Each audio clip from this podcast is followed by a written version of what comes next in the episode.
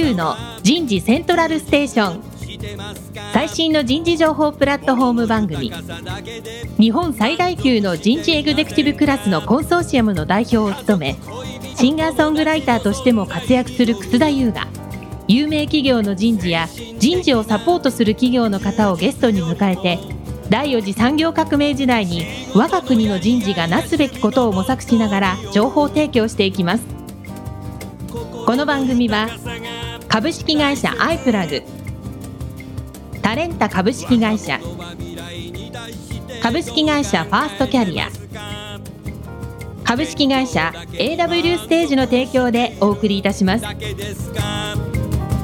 本の未来は明るいと思うなら。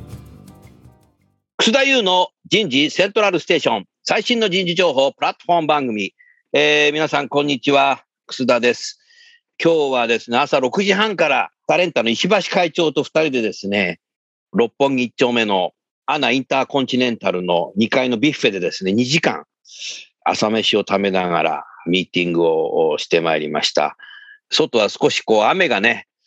降る中だったんですけど、まあ、朝飯を2時間かけて食うというのもね、なかなか久しぶりなんですけども、えーもう今日は昼飯抜きでいいかなっていうふうに思ってますけども、多分この番組の収録が終わると結構喋るので、やっぱり昼飯食べちゃおうかなというふうになるかもしれませんけども、えー皆さんいかがあお過ごしでしょうか。えー今日はですね、真相ダイバーシティの見える化を起点としたワークエンゲージメント向上のアプローチということでですね、えー40分間お話をしたいと思うんですけども、えー今日はタレンタの田中社長の方から私をインタビューするという、いつもと180度違うですね、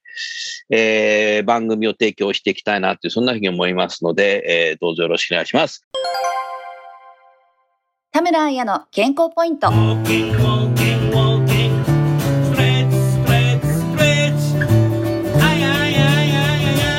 メンタルヘルス不調を改善する運動。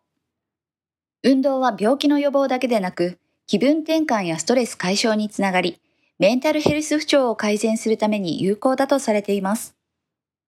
私たちはストレスを感じると、心と体に何らかの反応が起こります。忙しくなるとイライラしたり、悲しいことがあると眠れなくなったり食欲がなくなるなど、心と体はつながっています。そんなストレスを軽減させる方法の一つが運動で、様々な研究でその効果が証明されています。運動によりストレスを緩和させるホルモン、セロトニンが分泌され、精神を安定させたり、安心感が生まれ、気持ちが軽くなると言われています。メンタルを良好に保つために、日常的に運動を取り入れていきましょう。メンタルヘルス不調を改善する運動。早速ゲストの方をご紹介いたしましょう。タレンタ株式会社代表取締役社長兼 COO の田中義則さんです。田中さんどうぞよろしくお願いします。どうぞよろしくお願いいたします。会長ともども大変お世話になっております。本当だよね、もう、もう、会長って感じですよね、僕は。何を言ってんだか。田中さんは何？あの、運動してる？私は運動してますね。あの、あんた、ジョギングしてるるもんね。はい、ジョギングをしてます。はい。うん。今度ね、石橋会長とね、自転車に乗ってね、浅草で土壌食いに行こうとかああ、いいですね。サイクリングいいですね。自転車でさ、土壌を食べに行こうとか、もう何考えてんもうなんかね、そういうなんか江戸のさ、はい。情緒ある場所でさ、はい。エッチャルテクノロジーの話をするというさ、なんか面白いと思わないこれ。楠田先生も石橋も江戸っ子ですしね。ああ、はいいや、どっかで、め 本当やね。まあそういうことでね、自転車に乗って高齢者二人が浅草で土壌を食べながらテクノロジー、HR テクノロジーの話をするという、まあね、こういうものを番組で提供したいなと思っております。さあ、それでは今日のテーマ、真相ダイバーシティの見える化を起点としたワークエンゲージメント向上のアプローチということで、えー、もうガチンコでやろうということで、田中さん、私に何か質問があるということで、今日はいろいろと教えてください。とんでもないです。まずは、はい、タイトルのエンゲージメントの方なんですが、うん素朴な疑問なんですが、満足度、サティスファクションとエンゲージメントの違いについて教えていただきますああ。そうね、最近エンゲージメント、エンゲージメントっていうようになり、こうコロナ禍になって余計こうみんなエンゲージメント、エンゲージメントって言っていますよね。それで、人事として、昭和時代から従業員満足度調査っていうのをね、えーやってたかと思います。で、これはもう昭和時代はどちらかっていうと、労働組合があ従業員の方にアンケート調査をするというのが多かったわけですけども、平成30年間の間になんかいつの間にか人事がやるね、調査になりましたけども、この従業員満足度調査、エンプロイサティスファクションとエンゲージメントの違いという質問だったと思うんですけど、まず大前提が、従業員満足度調査っていうのは、アンケート調査をしたときに、マイナス部分をゼロに持ってくっていうのが思想なんですね。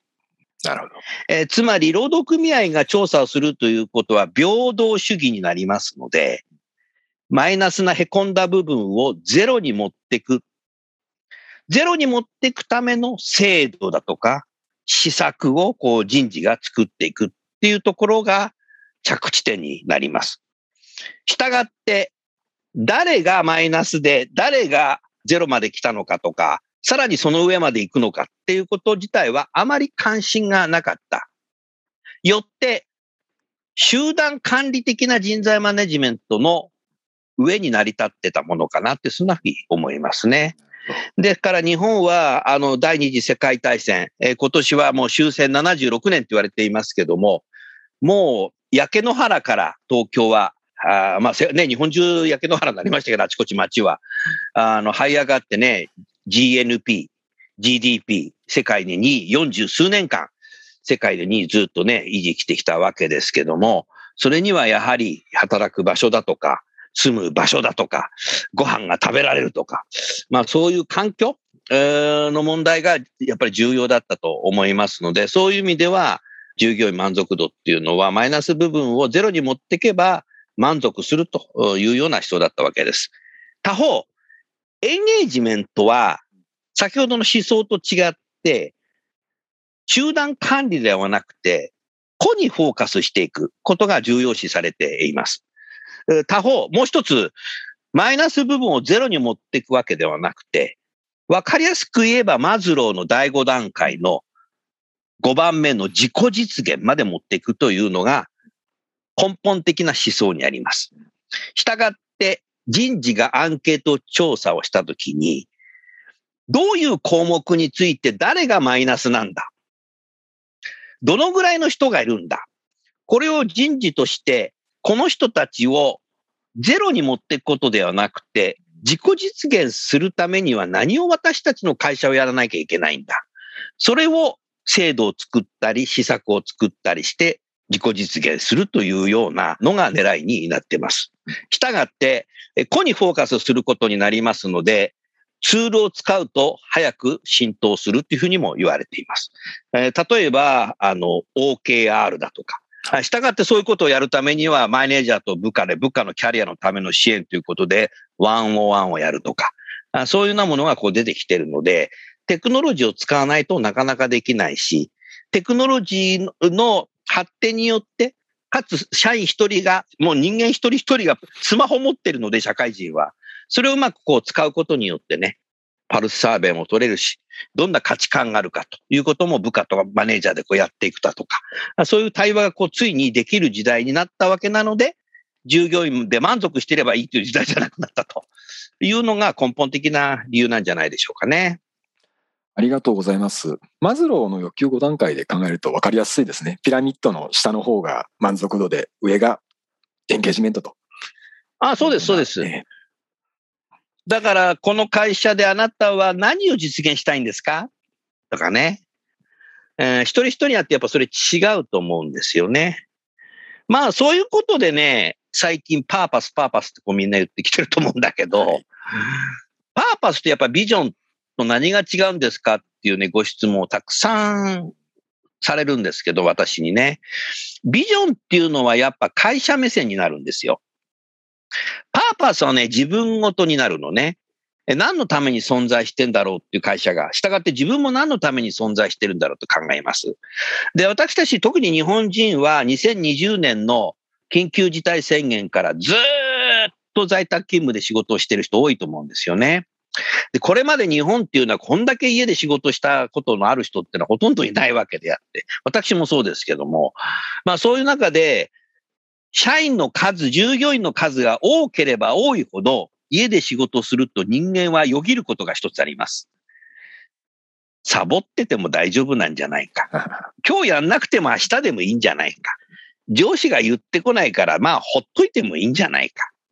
だって、5万人社員がいたとしたら、5万個の歯車の一つぐらいかけたって、歯車は回ってるよねって、実は人間って考えがちなんです。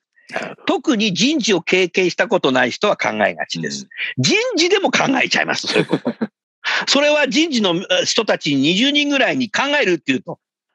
あ、もう考えてますっていう人が結構いたので、ほらねって、人事もね、一人の人間なんですよ。ということは会社目線のビジョンだと、一人ぐらい欠けてても誰かがビジョン達成するから、明日やろうとか、上司から言ってこないからいいだろうみたいな形になりがちなんですよね。ただし、パーパスだと、何のために私たちは存在してんだってなるので、自分ごとになるので、サボっててはいけない、サボってるわけいかないという形にえーなるので、やっぱりパーパスっていうのはこう重要っていうふうになってきますよね。で、そのパーパスの中であなたは何を実現したいんですかっていうところを実現させてあげることが、やっぱりエンゲージメントが高まるという形になっていくんじゃないでしょうかね。あありがとうございます。次の質問が、その、混乱しやすい言葉として、あのうんただのエンゲージメントと、うん。ワークエンゲージメントうん。という言葉がありますが、うん。この違いについて、えっ、と、こう、整理されてない、あの、できてない方々も多いかなと思ってるんですけれども、その違いについて教えていただけ,、いただけますか？もう、エンゲージメントって、高校生の時の、あの、受験英語で載っていると思うんですよね。デルタン。もう今デルタンなんて読まないし、あるかどうかわかんないけども。あいわゆるエンゲージメントっていうのは、私たちがよく知ってるのはエンゲージメントリンクって言われていて、結婚指輪はい。ね、左の薬指にはめるというのが、なんかルールみたいですけど、私もね、エンゲージメントリンクはめてたんですけどの、なんかね、年取れば取るほどね、指が太くなってきちゃってね、入らなくなっちゃって。家に置いてありますけどね。だからやっぱこれ、若い人はやっぱ結婚するとき少しブカブカなエンゲージメントリング買っといた方がいいんじゃないかなと思ってますね。だからあれ外さない方がいいのがずっとはめとけばさ、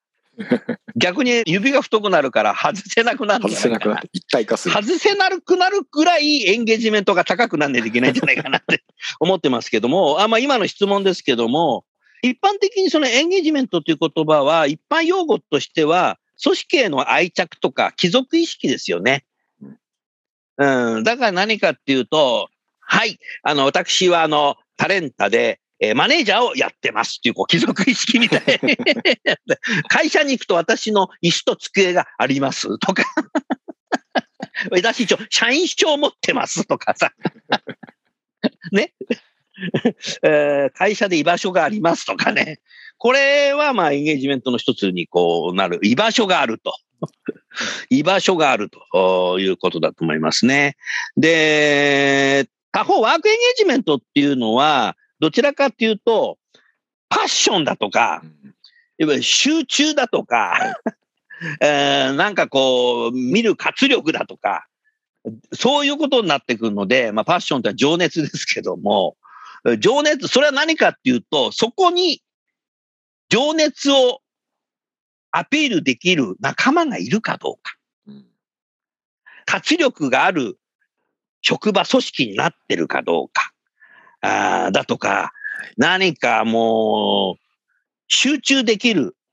環境になってるかどうかっていうのが、これ重要にこう、なってくりますよね。ワークっていう仕事が入ってくるん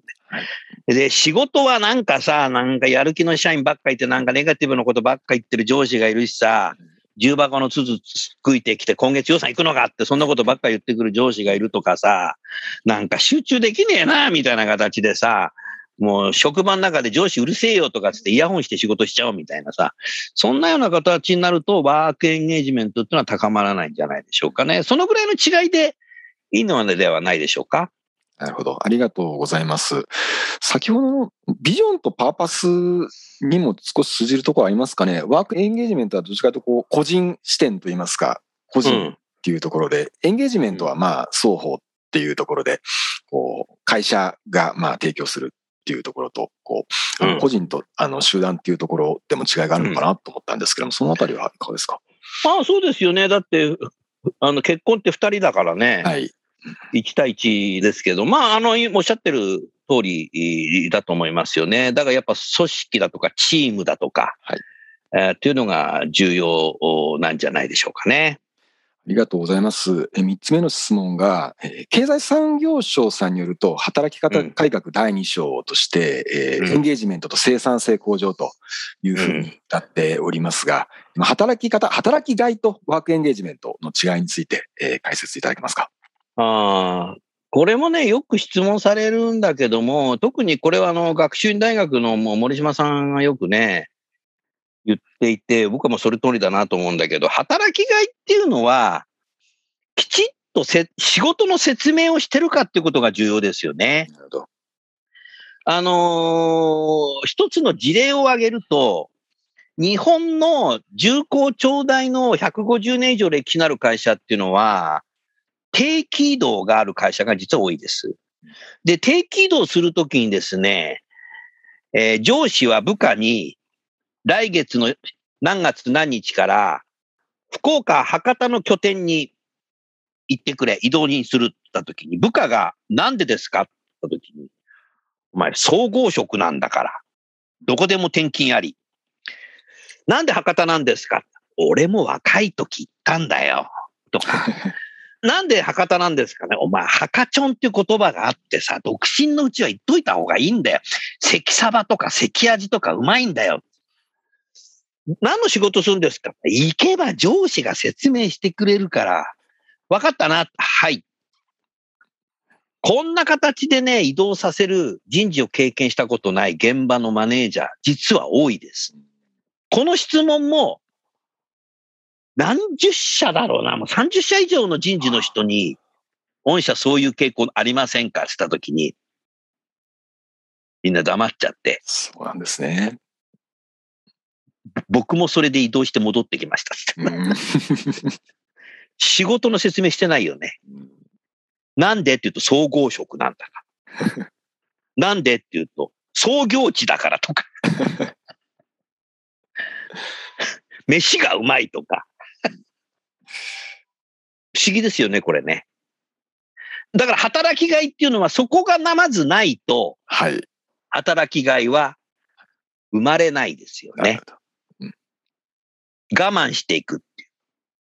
ですから年功序列の終身雇用で会社がキャリアを作ってくれるっていう、まるで何かキャリアのレールが引かれてる会社は我慢して博多の駅にもレールが引かれてるので、まあ戻ってはくるんだろうな、東京までレールつながってるからぐらいの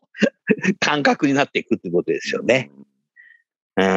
そこの大きな違いなんじゃないですかね。だからワークエンゲージメント、エンゲージメントは先ほど述べた通りになりますから、働きがいっていうものがないとエンゲージメントは高まらないと思います。ありがとうございます。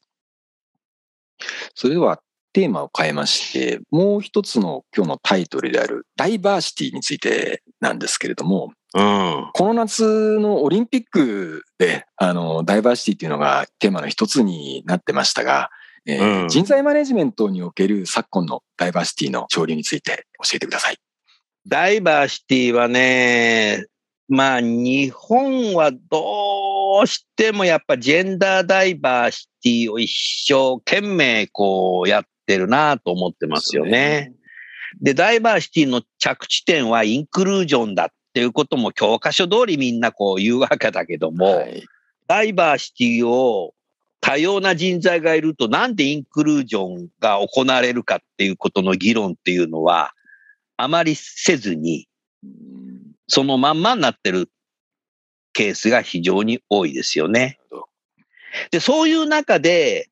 2021年、6月11日に、東京証券取引所のコーポレートガバナンスコードが改定になりましたそう。ですね。えーこれは私は細かく読みましたけども、9ページの下段から10ページの上段までにこういうことが書いてあります。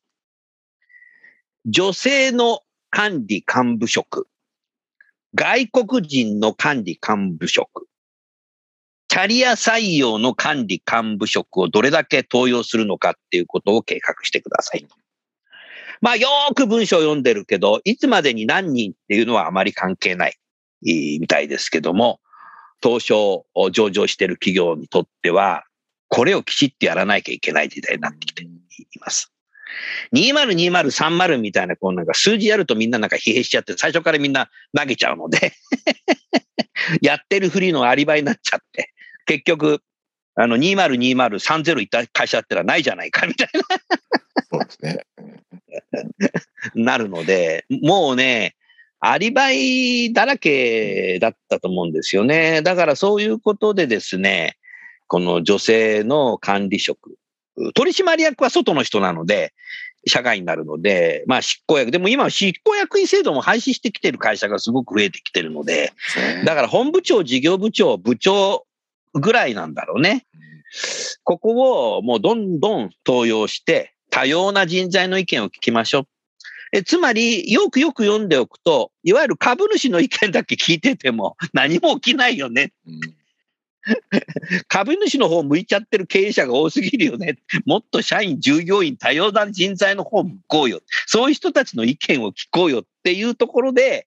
東証のね、コーポレートガバナンスがこう改定になったので、もうまさにその文面っていうのはダイバーシティ、ジェンダーダイバーシティになると思いますけど、まあまずここが必要になってるんでしょうね。ただし、まあ後ほど田中さんなんで私に質問来るかもしれないけど、ジェンダーダイバーシティから次は価値観ダイバーシティに行かないと、実はインクルージョンの世界はいかないでしょうね。そんなところです。ありがとうございます。えーこのダイバーシティに関する日本企業の取り組みについて、今、コーポレートガバナンスの話もありましたが、現在の取り組みについて草田先生はえーどのようにお感じでいらっしゃいますか？まずね、ダイバーシティ推進室っていうのがあるんだけど、はい。勉強会をよくやってるけど、はい。従業員を、社員を集めて、なんか社員のなんかガス抜きになっていて、ガス抜きですか。うん、まあ、何かね、え本当に機能してる企業っていうのは、実際はあまりないね。ああ、そうですか。あの、外向けに広報活動でなんか一生懸命外で喋ってる人がいるけど、はい。私は企業の観察をするのがはい。趣味なので、はい。仕事ではなくてね。えーこれはもう1987年から趣味なので、ずいぶん長いよね、87年からだと。35年ぐらいやってんのかな。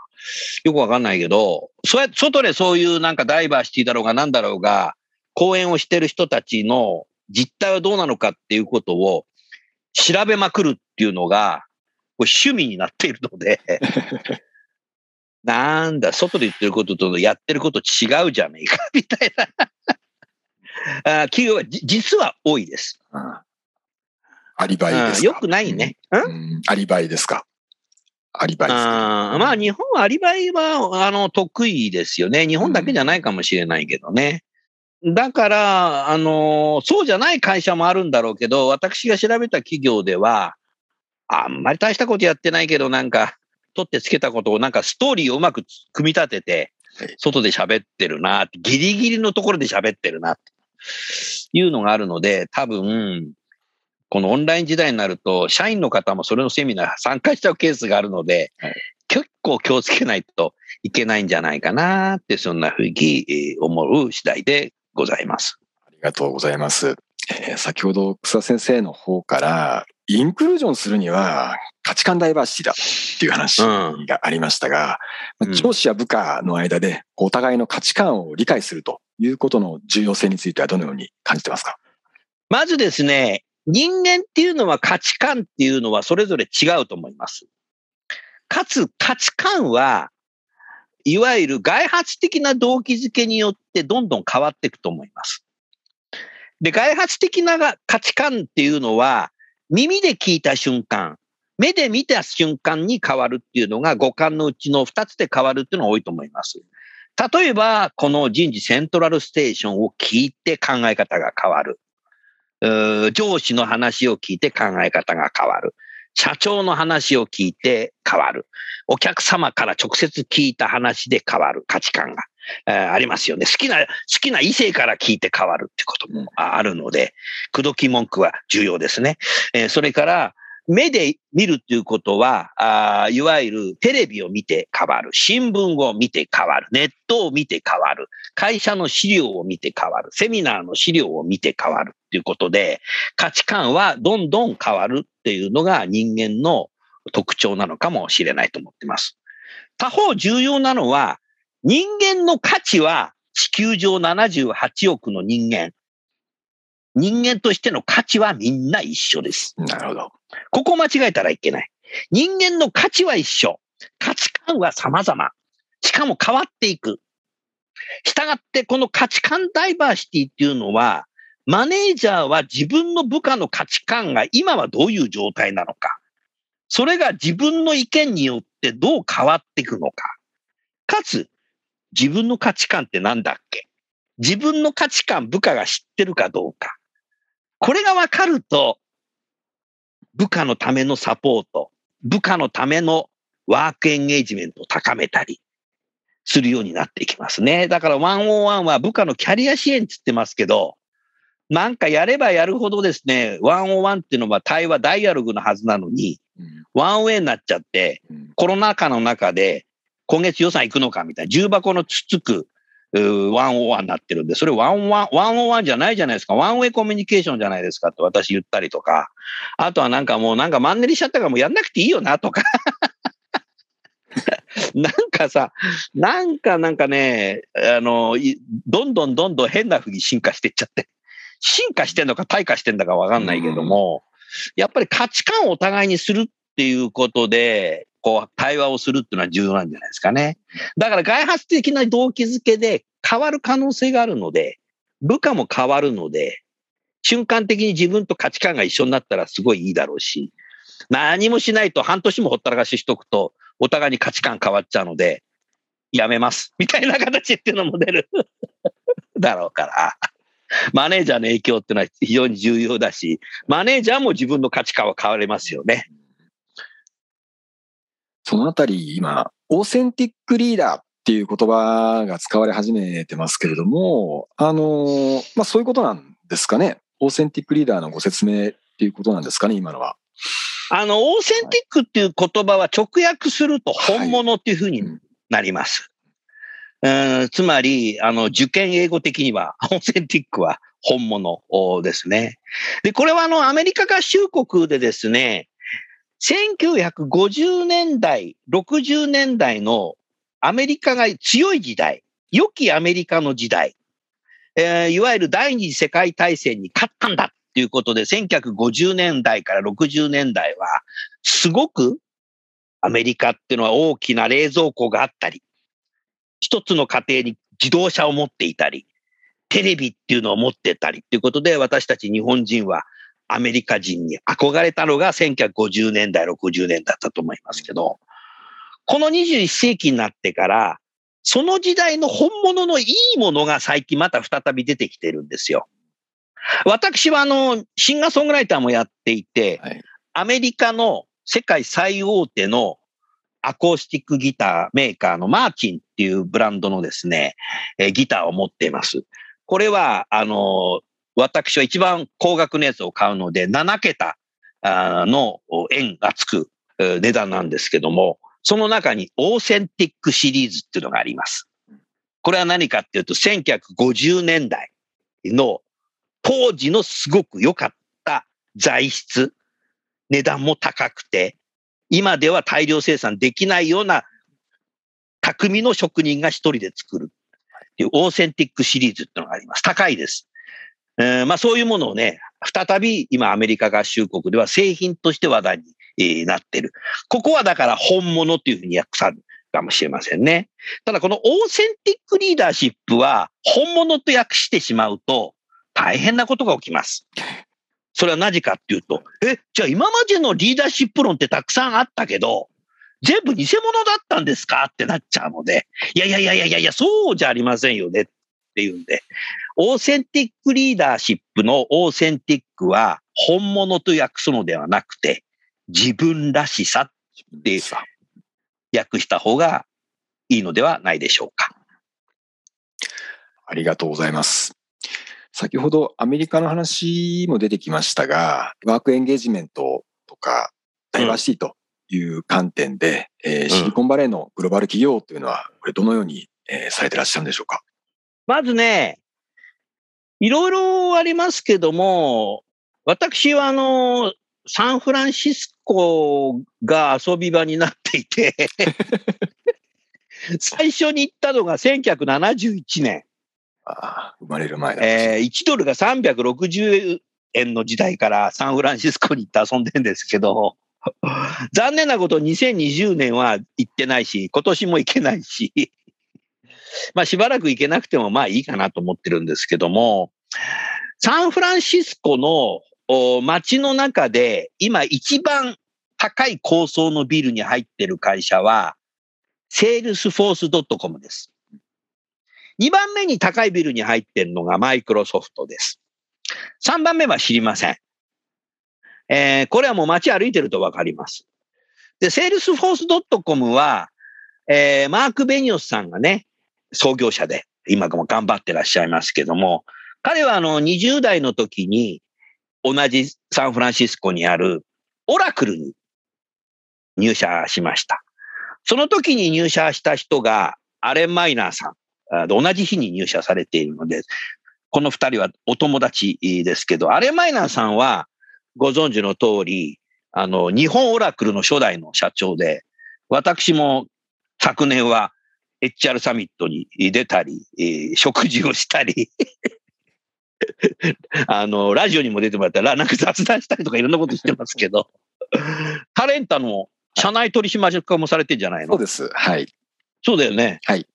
で、マーク・ベニオフさんのその、セールスフォースがすごいのは、世界中のセールスフォースドットコムの社員は、入社すると1週間のね、ボランティア休暇もらえるんだよ。ああ、すごいですね。日本の大卒の新入社員でももらえるんだよね。まあ、こういうね、ことがね、やっぱワークハッピーになっていくっていう世界になってるのは一つ特徴になるんじゃないですかね。で、あとは、在宅勤務をやってる中で、オラクルもそうなんですけど、アメリカのオラクルね。あのー他の会社もそうですけども、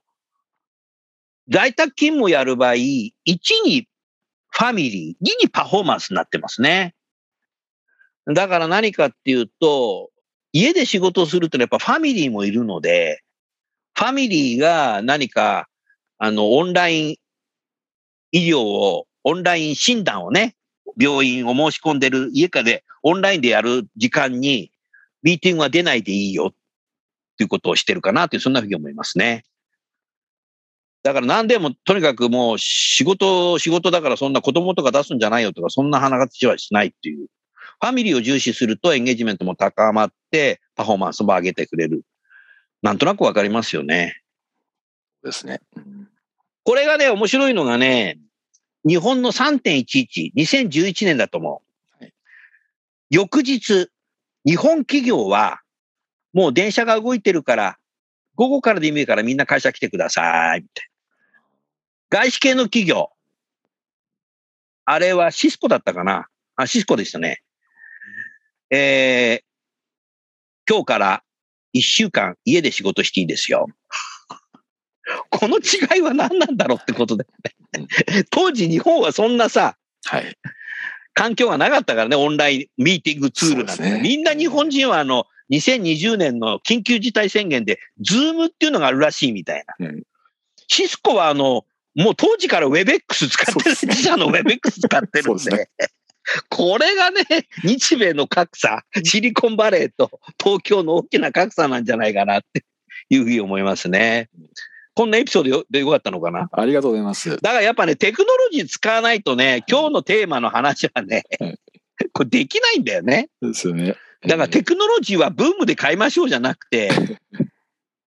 社員がそれは働きがいだとかワークエンゲージメントだとか自己実現だとか、あパーパスだとかそういうものを実現するんであれば、テクノロジーを使えば早く浸透しますよっていうことなんじゃないでしょうか？ありがとうございます。えーそれでは最後に、あの、私たちタレンタが取り扱っていますワークエンゲージメントプラットフォーム、ベル50についてのご評価を率直に聞かせていただければと思います。フェル50はね、ニュージーランドの会社でね、あのー社長がアンさん？はい。僕はね、ね、ネバダ州に出張した時に彼女とね、ランチごちそうになって好きなもの食べていいって言うからさ、すげえいっぱい注文しちゃったらさ、やべえ、これ全部食えねえよ。量が多いですからね、アメリカは。アメリカのさ、その、うレストランでさ、食事しながらさ、こう、残したら失礼なんじゃないかと思ってさ、言ったんだけど、はいアンさんも残してたから、あ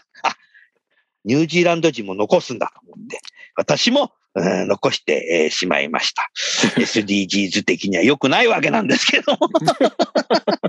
アメリカのランチのあボリュームが大きいという話でしたけども、え彼女が、あの、楠田さん、え日本の人材マネジメントで何が今一番の課題ですかっていう、まあ、食いながら言ったんで、あの、口の中に入ってたものが喉つっかえそうになりましたけども、一番はやはりグローバルに活躍するリーダーの開発が遅れてるって申し上げたら、あそれをやるためには、私たちのフェイル50のこのツールを使いながら、きちっと部下とマネジメントをうまくしていけば、リーダーの開発っていうものも何かサポートできそうだわっていう、えーおっしゃってましたね。えーですから、このフェイル50は、あの、ゲーム感覚で自分の価値観っていうのがわかる。このゲーム感覚っていうのは、パソコンで一時流行りまして、今でもスマホでやる人も多いですけども、あのトランプゲーム、ソリティア、ソリティアみたいにしてめくっていくと自分の価値観がわかるんだよね。そうですね。非常に楽しい。すごいよね、あのユーザーインターフェースね。よくできてますね。すげえ金かけてんなと思いましたね。だから、ああいうもので自分の価値観が分かり、また部下の価値観も共有がそれでできながら、ワンオンワンのコミュニケーションの時に、その価値観で話ができるのと、なんか半年一年経つと、その自分の価値観も部下の価値観も変わってきたよねっていうことで、それをもとに対話ができるところが、対話を先ほど言ったように、何か集中できるし、対話に。そこでなんかお互いに情熱持って話せるし、活気あるワンオワンになるんじゃないでしょうか。ありがとうございます。大変勉強になりました。また、フェイ50のご評価もありがとうございます。これはね、本当にね、あのー完全にやっぱ心理学を土台に作ってるね。あのー確かフェイル50はこういうやっぱり心理学者が作ってるっていうことと、ああの社長の CEO のアンさんも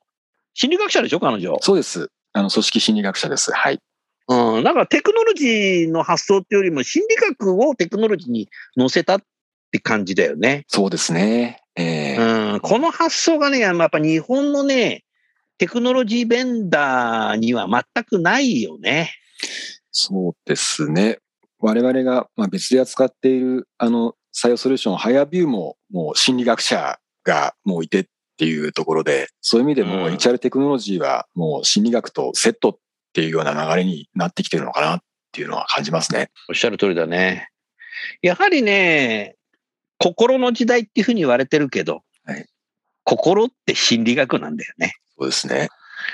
だから心の時代だみたいな形で、あの、私は座禅やってますけど、座禅も そうです。座禅もそうです。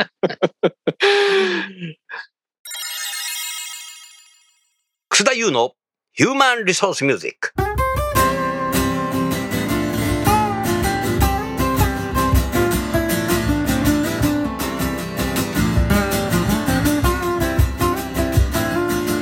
今日お送りする曲は、私のセカンドアルバム、残業イルミネーションの中から2曲目に入っている、だって言われてないもんになります。えーこの歌詞はですね、いわゆるゆとり世代の主張について書いた曲になります。それでは聴いてみましょう。だって言われてないもん聞いてないもん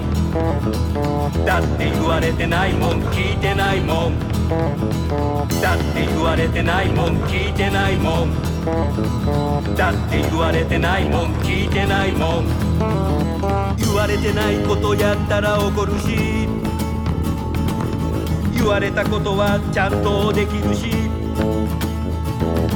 言われたことをできないやつよりマシだぜ。日本語わからないやつよりマシだぜ。だって言われてないもん聞いてないもん。だって言われてないもん聞いてないもん。言われたことが理解できないやつよりマシ何度言われてもできないやつよりマシ目で覚えろと言っても上司見てない。聞いて覚えろと言ってもみんな忙しそう。だって言われてないもん聞いてないもん。だって言われてないもん聞いてないもん。だって課長はプレイングマネージャー。だって部長もプレイングマネージャー。事業部長も今ではプレイングマネージャー。俺たち職場での話だって言われてないもん聞いてないもん。だって言われてないもん聞いてないもん。自ら考えて動かないとと言うけど上司だって動いていないぜ。指示待ちで考える能力がないのは上司だって同じさ。3000年前から言ってんだってさ。今の若い者はってね。俺たちが悪いんじゃないんだ。いつの時代も言われてきたことだぜ。だって言われてないもん聞いてないもん。だって言われてないもん聞いてないもん。だって言われてないもん聞いてないもん。だって言われてないもん聞いてないもん。言われてないもん聞いてないもん。言われてないもん。まあね、今日はいろんなね、質問を私に逆にね、えーしてくれましたけども、まあ、深層ダイバーシティえーの見える化ということがテクノロジーによってこはい。うできてくると、いうことになってえーきていますので、ぜひね、リスナーの皆さんもエクスペリエンス、体験してみていただけると非常に面白いことが起きるのではないでしょうかね。さあ、それでは田中さん。はい。ちょうど時間になりましたので、今日はこの辺で番組を終わりたいと思います。最後に質問していただきましたゲストの方をご紹介して番組を終わりましょう。タレンタの田中さんでした。田中さんどうもありがとうございました。どうもありがとうございました。